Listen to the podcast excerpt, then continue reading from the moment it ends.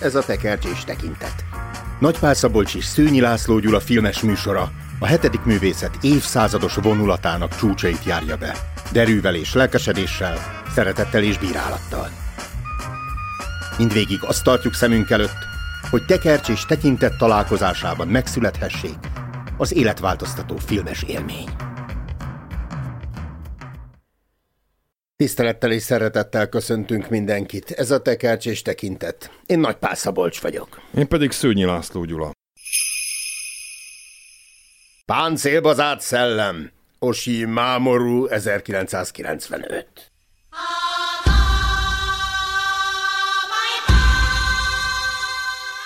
Várjál, én egy teljesen más címmel találkoztam. Valami... Szellem a kagylóban? Igen, igen, igen. Ugyanaz a film? Palacba zárt szellem? Te így első mondattal kezdenél, ugye? Igen, szeretném összefoglalni. Az adat-óceán világhálójába vetett mesterséges értelem és a csupán leheletnyi emberanyagot tartalmazó kiborg nem szeret egymásba, de családot alapít. Nekem egy sokkal jobb gondolatom van, ami nem is az enyém. Hogyan válik élővé egy kiborg? Avagy. Egy új cyberfaj története. De talán azzal kezdeném, hogy a 2001 űr odisszejánál szoktunk rácsodálkozni, hogy ez az a pillanat, amikor szintet lép az emberiség, és mintha az emberi létünk fölötti vagy azzal párhuzamos létből való továbblépés pillanatát örökítené meg ez a film. És ezért szeretem. Igen, ha már 2001-et említed, akkor a solaris együtt ez a három film az, amelyre azt szokták mondani, hogy a népszerűbb a film, mint a könyv, vagy akár jobb is a film, mint a könyv. Mindenkinek eh, tudnia kell, és mindenki tudja, hogy ez egy anime, van, aki azt mondja, hogy rajzfilm, valaki azt, hogy nem rajzfilm, valaki műfajba sorolja, valaki azt mondja, hogy ez nem műfaj, inkább egy műforma. Na szóval, hogy aki anime rajongó, annak evidencia ez a film. Alapmű, aki viszont kerüli ezt a műfajt, az valószínűleg ezzel a filmmel se találkozott.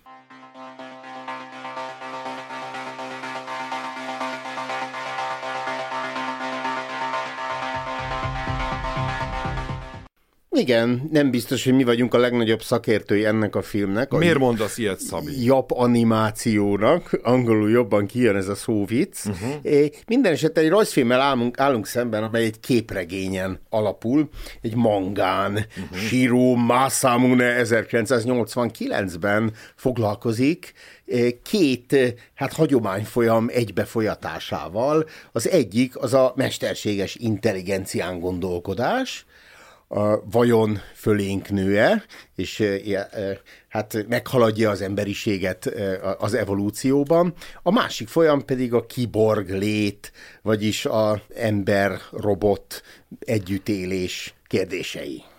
Még annyit a műfajhoz, hogy az Akira című filmet szokták mindig kiemelni, mint egész estés nagy játékfilmet, ez a másik, de azon túl inkább a sorozatokban erős ez a műfaj, tehát az anime rajongók azok inkább, mit tudom én, Neon, Genesis, vagy Genesis evangéliumot, vagy a halállistát nézik. Mindenképpen azt tisztázzuk, hogy ez nem gyermekeknek szóló film. Elsőre rabulejt mindenkit, de azért érthetetlen is. Tehát, ha megnézzük egyszer, úgy érezzük, hogy mikről szól, meg kell nézni másodszorra, harmadszorra is, hogy összeálljon a kép. Te is többször megnézted, Szabi. Rengetegszer. És másodikra is rabul ejt. Az Akira volt az a film, amelyel ez a japán gondolkodású rajzfilmművészet berobban Európába és Észak-Amerikába, és érdekes, hogy ez a film, ez Japánon kívül nagyobb megbecsülésnek örvend, Ó, mint a saját hazájában. lenézik, igen. Na most ez egy posztapokaliptikus világban Igen, játszod. de ez igaz, én is olvastam ezt, tehát ez, a, szerinted volt ezelőtt egy atomháború? Én, én, ha én állást foglalhatok, én csak azt láttam, hogy simán csak fejlődik az emberiség, és olyan, mintha Hongkongban járnánk, egyébként 2029 a filmes idő, Aha. és bejósolhatjuk, hogy nem így fog kinézni a világ 2029-ben, kicsit sokat gondoltak róla 1989-ben. Első kérdésedre a válaszom, hogy igen, volt atomháború. Ha valahol a világon volt atomháború, az Japán. Tehát, hogy ez a posztapokalipszis, ez nekünk olyan, olyan fikció, de hogy ott ez valóság volt. Jó, de akkor, a második világháború után. Akkor azt akarod mondani, hogy most mi is posztapokaliptikus Nem, a japánok igen, mi nem. Uh-huh. Ők ezt ott megtapasztalták. Na most azon tűnődtem még, hogy van egy kiváló rádióműsor és podcast, a Tekercsés Tekintet, Igen. és ők már egy csomó... Egyszer beszélhetnénk róla. Jó, jó, jó. És ők már nagyon sok Japán, illetve Tokióban játszódó filmről beszélgettek, mm. és ahogy így felidéztem ezeket a filmeket, eltűnődtem, hogy én melyik Tokióban élnék legszívesebben. Volt a Tokió sztorinak ez a háború utáni világa, aztán az elveszett jelentésnek a csúcson levő ultra szuper Tokiója, vagy ez a posztapokaliptikus, ami koszos, rozsdás, szürke, én lehet, hogy inkább ezt választanám, mint az elveszett jelentés Tokióját. Ó, oh, igen? Uh-huh. A, a film világát fura lények lakják. Már azt nehéz megállapítani, hogy kiben mekkora százalék a robotikusság, és mennyi emberség szorul belé, így ahogy mondod. Hiszen két főhősünk van, a végére már csak egy főhősünk marad, hogy, hogy hoppá, spoiler. Jaj, jaj, jaj, Szabolcs. és a, az egyik főhősünkben, aki egy nyomozó és női alakja van, őben nagyon picike ez az emberség, az agyának egy kicsike kis része, egy gyerekkori trauma miatt a többi részét, lecserélhető részét le is cserélték, és úgy tűnik, hogy az embernek minden része lecserélhető. Jaj, ez jó vagy rossz? Elsőre ijesztő, de azért van ebben valami jó is, nem? Szabolcs, te melyik testrészedet cserélnéd re sokkal jobbra? Tegnap éppen ezen meditáltam este. Hát igen, hát, egyébként gondolatolvasó vagyok, Szabi. Igen. Lehet, hogy ez a filmes világ is hozza ezt a képességet? Igen, de te nem is sejted, hogy én is egy kiborg vagyok, Aha. hiszen volt egy szilánkos csonttörésem a csuklomban, no. és egy implantátum került oda, meg volt egy másik műtétem is, egy fontos szervemnél, azt most nem mondom el, az maradjon titok. De jól működik. De ott jól működik, és ott is egy implantátum, tehát ilyen értelemben én már a testemben már a tárgyi világ megjelent.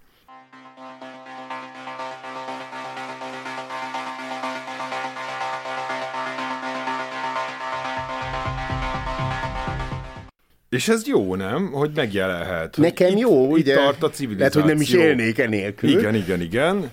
De nyilvánvaló, Egyébként szerintem beszéltünk már egy olyan koreai filmről, de ha nem beszéltünk, beszéljünk róla. Ami Valamikor meg, kéne. Ami például az arcplasztikáról szól, hogy hogyan tudjuk megváltoztatni. Ugye Koreában mondják, hogy, hogy a fiatal lányoknak a tudom, 30 kötőjel 50 százaléka érettségi és diploma között teljesen megváltoztatja az arcát, az ideálisnak megfeleljen. Egyébként az ideális nő az itt is megjelenik, arról majd később beszéljünk valami forrázsiában valóban ennek a kérdésnek az önazonosság, az identitás a fő kérdésköre. A, a lecserélhetőségben e, meddig vagyok én, és hol kezdődik egy másik ember.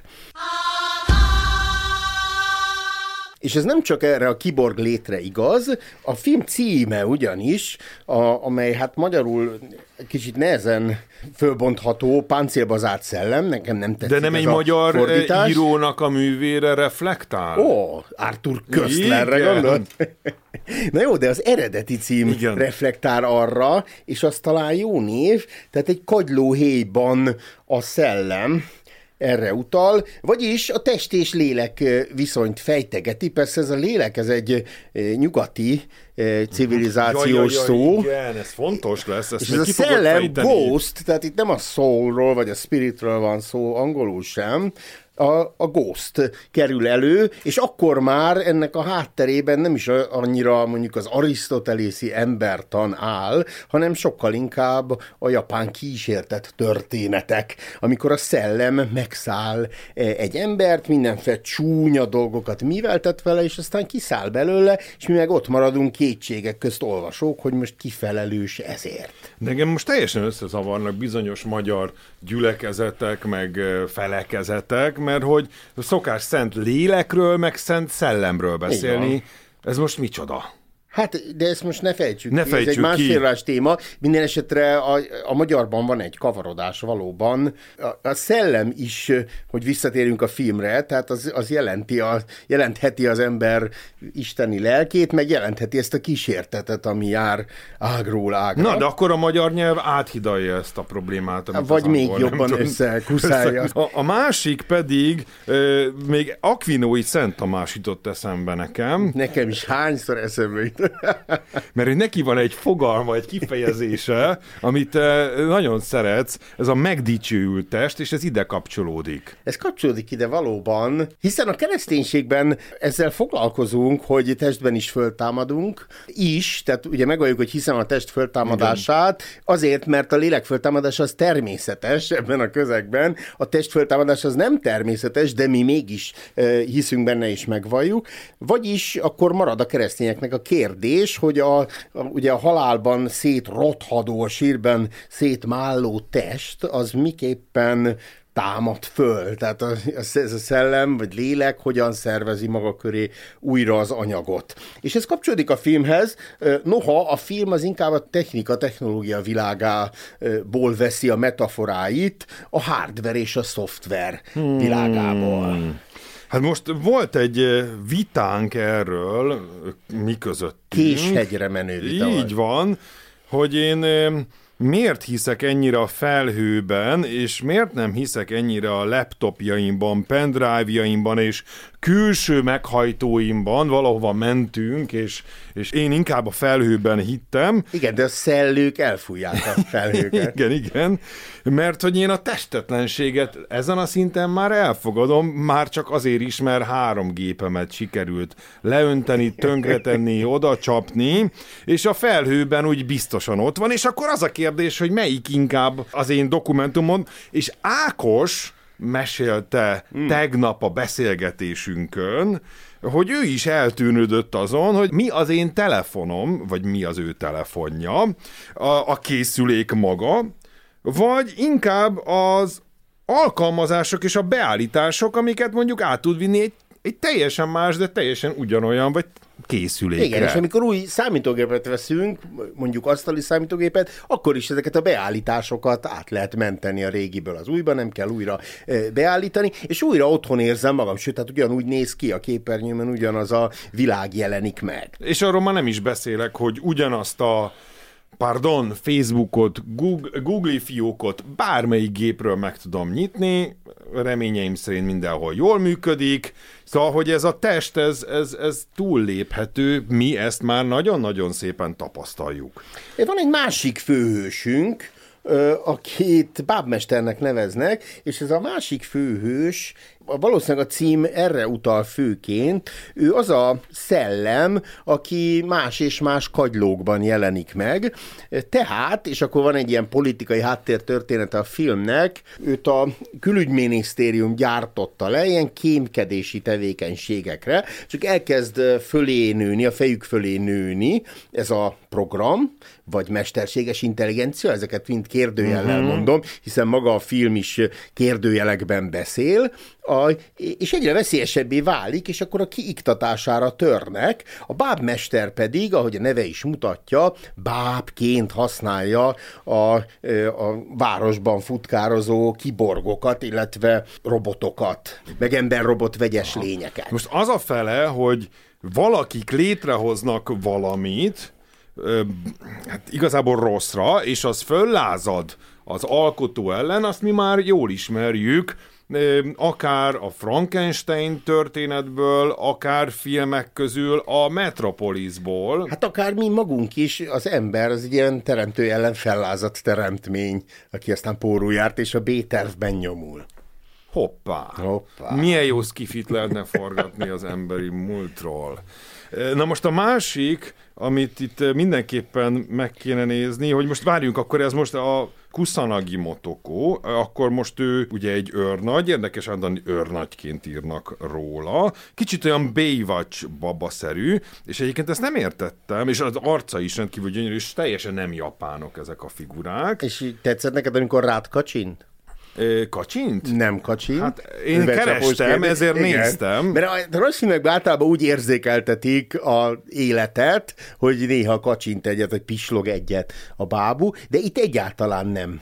És pont ezzel hangsúlyozzák, hogy egy kicsit más, kicsit gépiesebben éli az életét. És akkor itt fölvetődik, hogy akkor is kiborg, ha teljesen mesterséges teste van, beleértve az agyát is.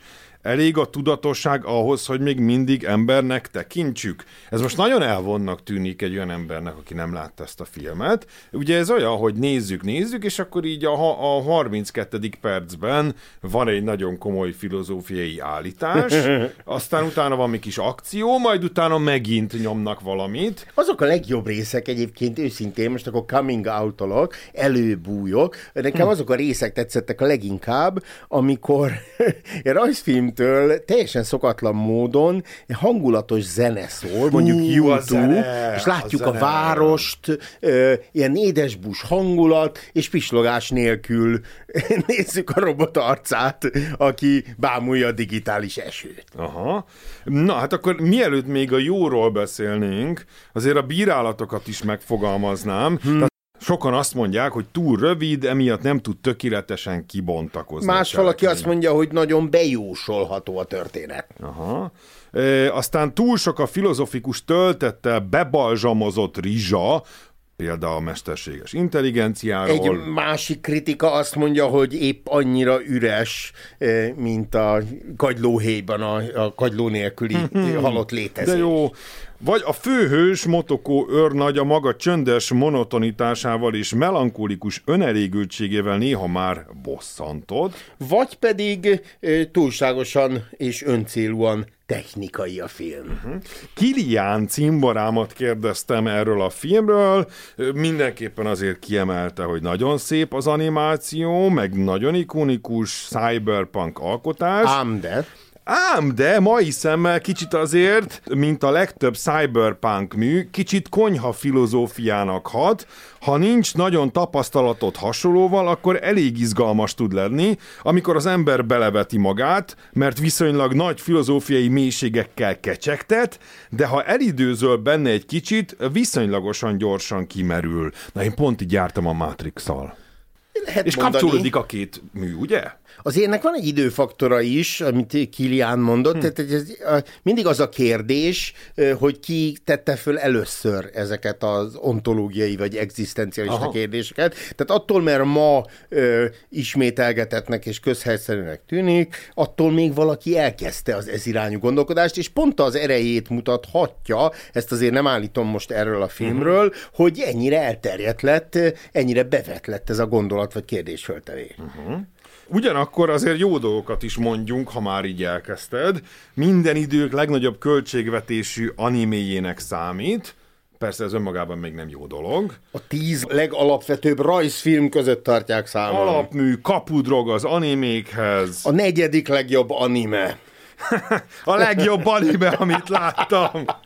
Vizuálisan izgalmas, a más alkotókra és művekre gyakorolt hatása miatt meghatározó és igazából élvezetes, meg egészen összetett, és hát a zene, amit már említettünk. Magán a, a kiber punk műfajon belül ö, jóval kevésbé idejét múlt, mint az élő szereplős társai. Oh. Ebben azért van valami, ez, ez érdekes, nem? Tehát, Nagyon. hogy az élő szereplőkkel ilyen mesterkélt és gagyi, a technikai megoldások aha, aha. miatt gagyi egy 30 évvel ezelőtti film, persze, ha föl nem újítják, míg rajzfilmben már akkor lehetett merészebbet álmodni, és ha már ilyen újraforgatás, akkor, akkor érdekes elmondani, hogy van egy folytatás, bemutatása a filmnek, a Páncélba zárt szellem 2 ártatlanság uh-huh. 2004-es, és ha már megszületett ez a második rész, akkor úgy gondolták 2008-ban négy évre rá, hogy ő, hát mint egy újra forgatják, persze ez egy nehezen értelmezhető fogalom, az eredeti rajzfilmet újra rajzolták, ez a, és ez a páncélba szárt szellem 2.0, hmm. ne, nem keverendő össze a, a két változat, és közelítették a második rész hát komputerizált látványvilágához az első részt. Megérte? Szabolcs.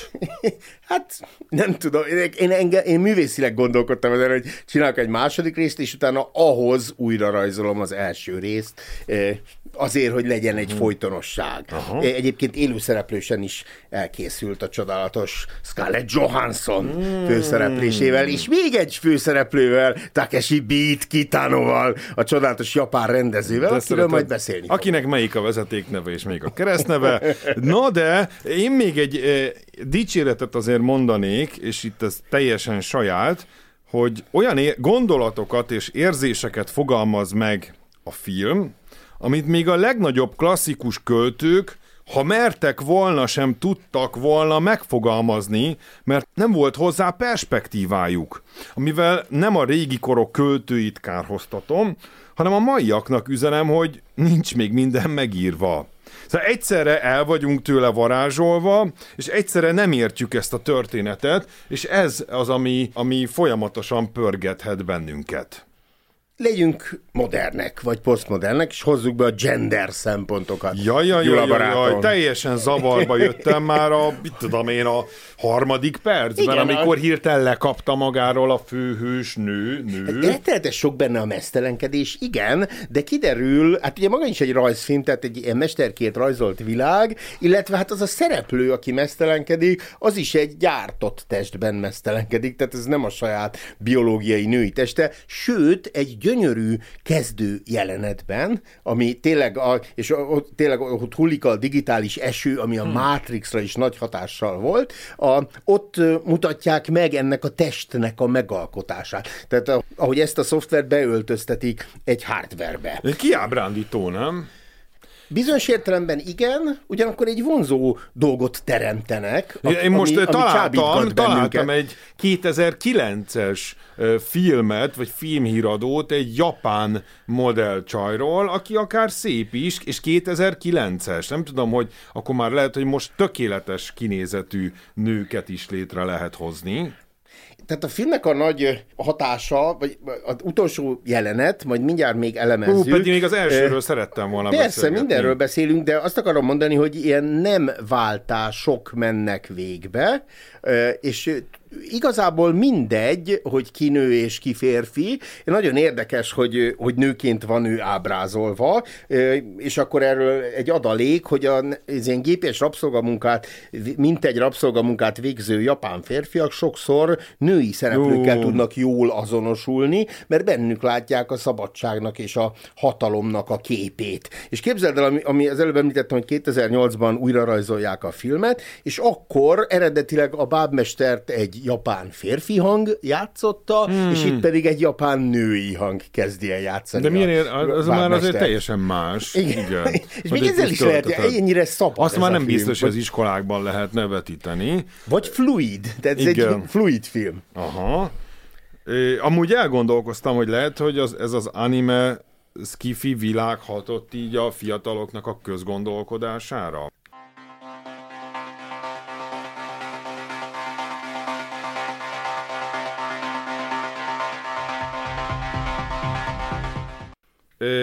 Még elgondolkoztam a humor kérdésén, mert voltak jelenetek, ahol olyan hangosan kacagtam, hogy a szomszéd átkopogott, aztán végig gondoltam, hogy lehet, hogy ezek nem annyira vicces de jelenetek. Igen. De akkor te én is annyit volt, nem, hogy... nem, nem, annyit nem kacagtam, és azért kérdezném, például, hogy, vagy mi... volt? Nem, nem, például amikor megláttam a hídon a a Beagle kutyát, Aha. és ugye tudjuk, hogy a rendezőnek, akinek nem tudom melyik a kereszt és melyik a vezeték Én tudom. neve, szóval, hogy a rendezőnek ez a ez máni, Beagle mániás. Osi, mit keres? Osi a család. Jó, de mit keres ott az a kutyus? Hát legyen Amúgy ott. zseniális képek vannak, amik igenis rabul ejtenek. A, a Wachowski testvérek, eh, miután látták a filmet, utána bementek egy producerhez, és azt mondták, hogy ezt a filmet akarjuk mi elkészíteni élőszereplőkkel. Hmm. Még kérdésem lenne, hogy mi fogta őket meg, és téged, Szabi, a hatos csoport, vagy a kilences csoport? Szóval mi, a, mi itt most a sztori? Vagy a 2501-es individuum. Hát a, a, a történetet már elkezdtük, és gyorsan rövidre kerekítjük. A, tehát ez a kém, ez elkezd fölé nőni a külügyminisztériumnak, e, miközben nyomoz utána a belső elhárítás, akik nem tudják, hogy ezt ugyanaz a kormány gyártotta le ezt a lényt, e, és aztán egy nagy összecsapás jelenetben a rendőrünk, meg ez a kiberbűnöző, ezek összetalálkoznak, és kiderül, hogy mindenki más, e, ennyire nem világos, hogy uh-huh. ki pozitív és ki negatív szereplő, sőt, hát ők egymásba szeretnek, persze nem úgy, uh-huh. hanem e, ugye mind a kettőt a megsemmisülés fenyegeti, uh-huh. illetve őket magukat pedig egzisztencialista kérdések foglalkoztatják. Tudtam, ki vagyok én, mi az hmm. életem értelme, és meg is fogalmaz az például egy mély mondat, hogy a, a, a halálnak a képessége, meg a szaporodás, de nem, a, nem az ismétlődő szaporodás, a reprodukció, hanem a változatosságot magában foglaló szaporodás, ez adja a méltóságát, ha nem is az embernek, de a, magának az életnek, és ők nem rendelkeznek ezzel eleinte eleinte így gondolják, de, ám de a film nagy jelenetében, spoiler, spoiler, ez a két személyiség egyesül egy új lényé. Uh-huh. Az epilógusnál ugye, vagy epilógusban egy fiatal lányt látunk üres szemekkel, amint egy karosszékben ül. Akkor ő az utód, vagy nem? És egy, ő egy olyan lány, aki eddig nem szerepelt a filmben, aztán kiderül, hogy egy random testet, valószínűleg egy hullát szereztek, és abba költözik bele ez a kiborg személyiségből és mesterséges intelligenciás személyiségből egyesülő utód. A, egyébként a második résznek, a második uh-huh. rajzfilmnek már ez a főszereplője, ez az ekkor létesülő Tényleg? újfajta lény. Aha. Melyik volt még az a jelenet, amiről beszélgetnél? Például, amikor a szabályozott anyagcseréről beszélgetnek, hogy képtelenek berúgni vagy melyik volt az, ami megfogott? Ami engem megfogott, az a következő idézet. Gyermekkoromban úgy beszéltem, mint a gyerek. Úgy gondolkoztam, mint a gyerek. Úgy ítéltem, mint a gyerek. De amikor elértem a férfikort, elhagytam a gyerek szokásait. Ma még csak tükörben homályosan látunk, akkor majd színről színre. Most még csak töredékes a tudásom, akkor majd úgy ismerek mindent, ahogy most engem ismernek. Ugye ez a Korintusjakhoz itt első levél 13, a szeretet himnusz, uh-huh. és a film ezzel a ranga joggal lép föl, mm. hogy, hogy most történik meg az átváltás, a, ha nem is az emberiség történelmében, de az evolúcióban inkább, én így látom, a poszthumán, igen, poszthumán ember utáni evolúcióban, amikor egy új fajta lény keletkezik, a gyerekkor véget ér, és a, a felnőttkora jön el a törzsfejlődésnek. De ez akkor az a féle transhumanizmus, amiről Cséfa beszélt, vagy ez a, a fölött fölötti? Hát ez a fölötti valószínűleg, ugye kifaggattuk technológiai jövőkkel foglalkozó szakértő barátunkat, aki, aki hát úgy vezette föl a transhumanizmust, hogy az ember javít, tehát a lábát kijavítja gyorsabbra, uh-huh, gépiesíti, uh-huh. és így tovább.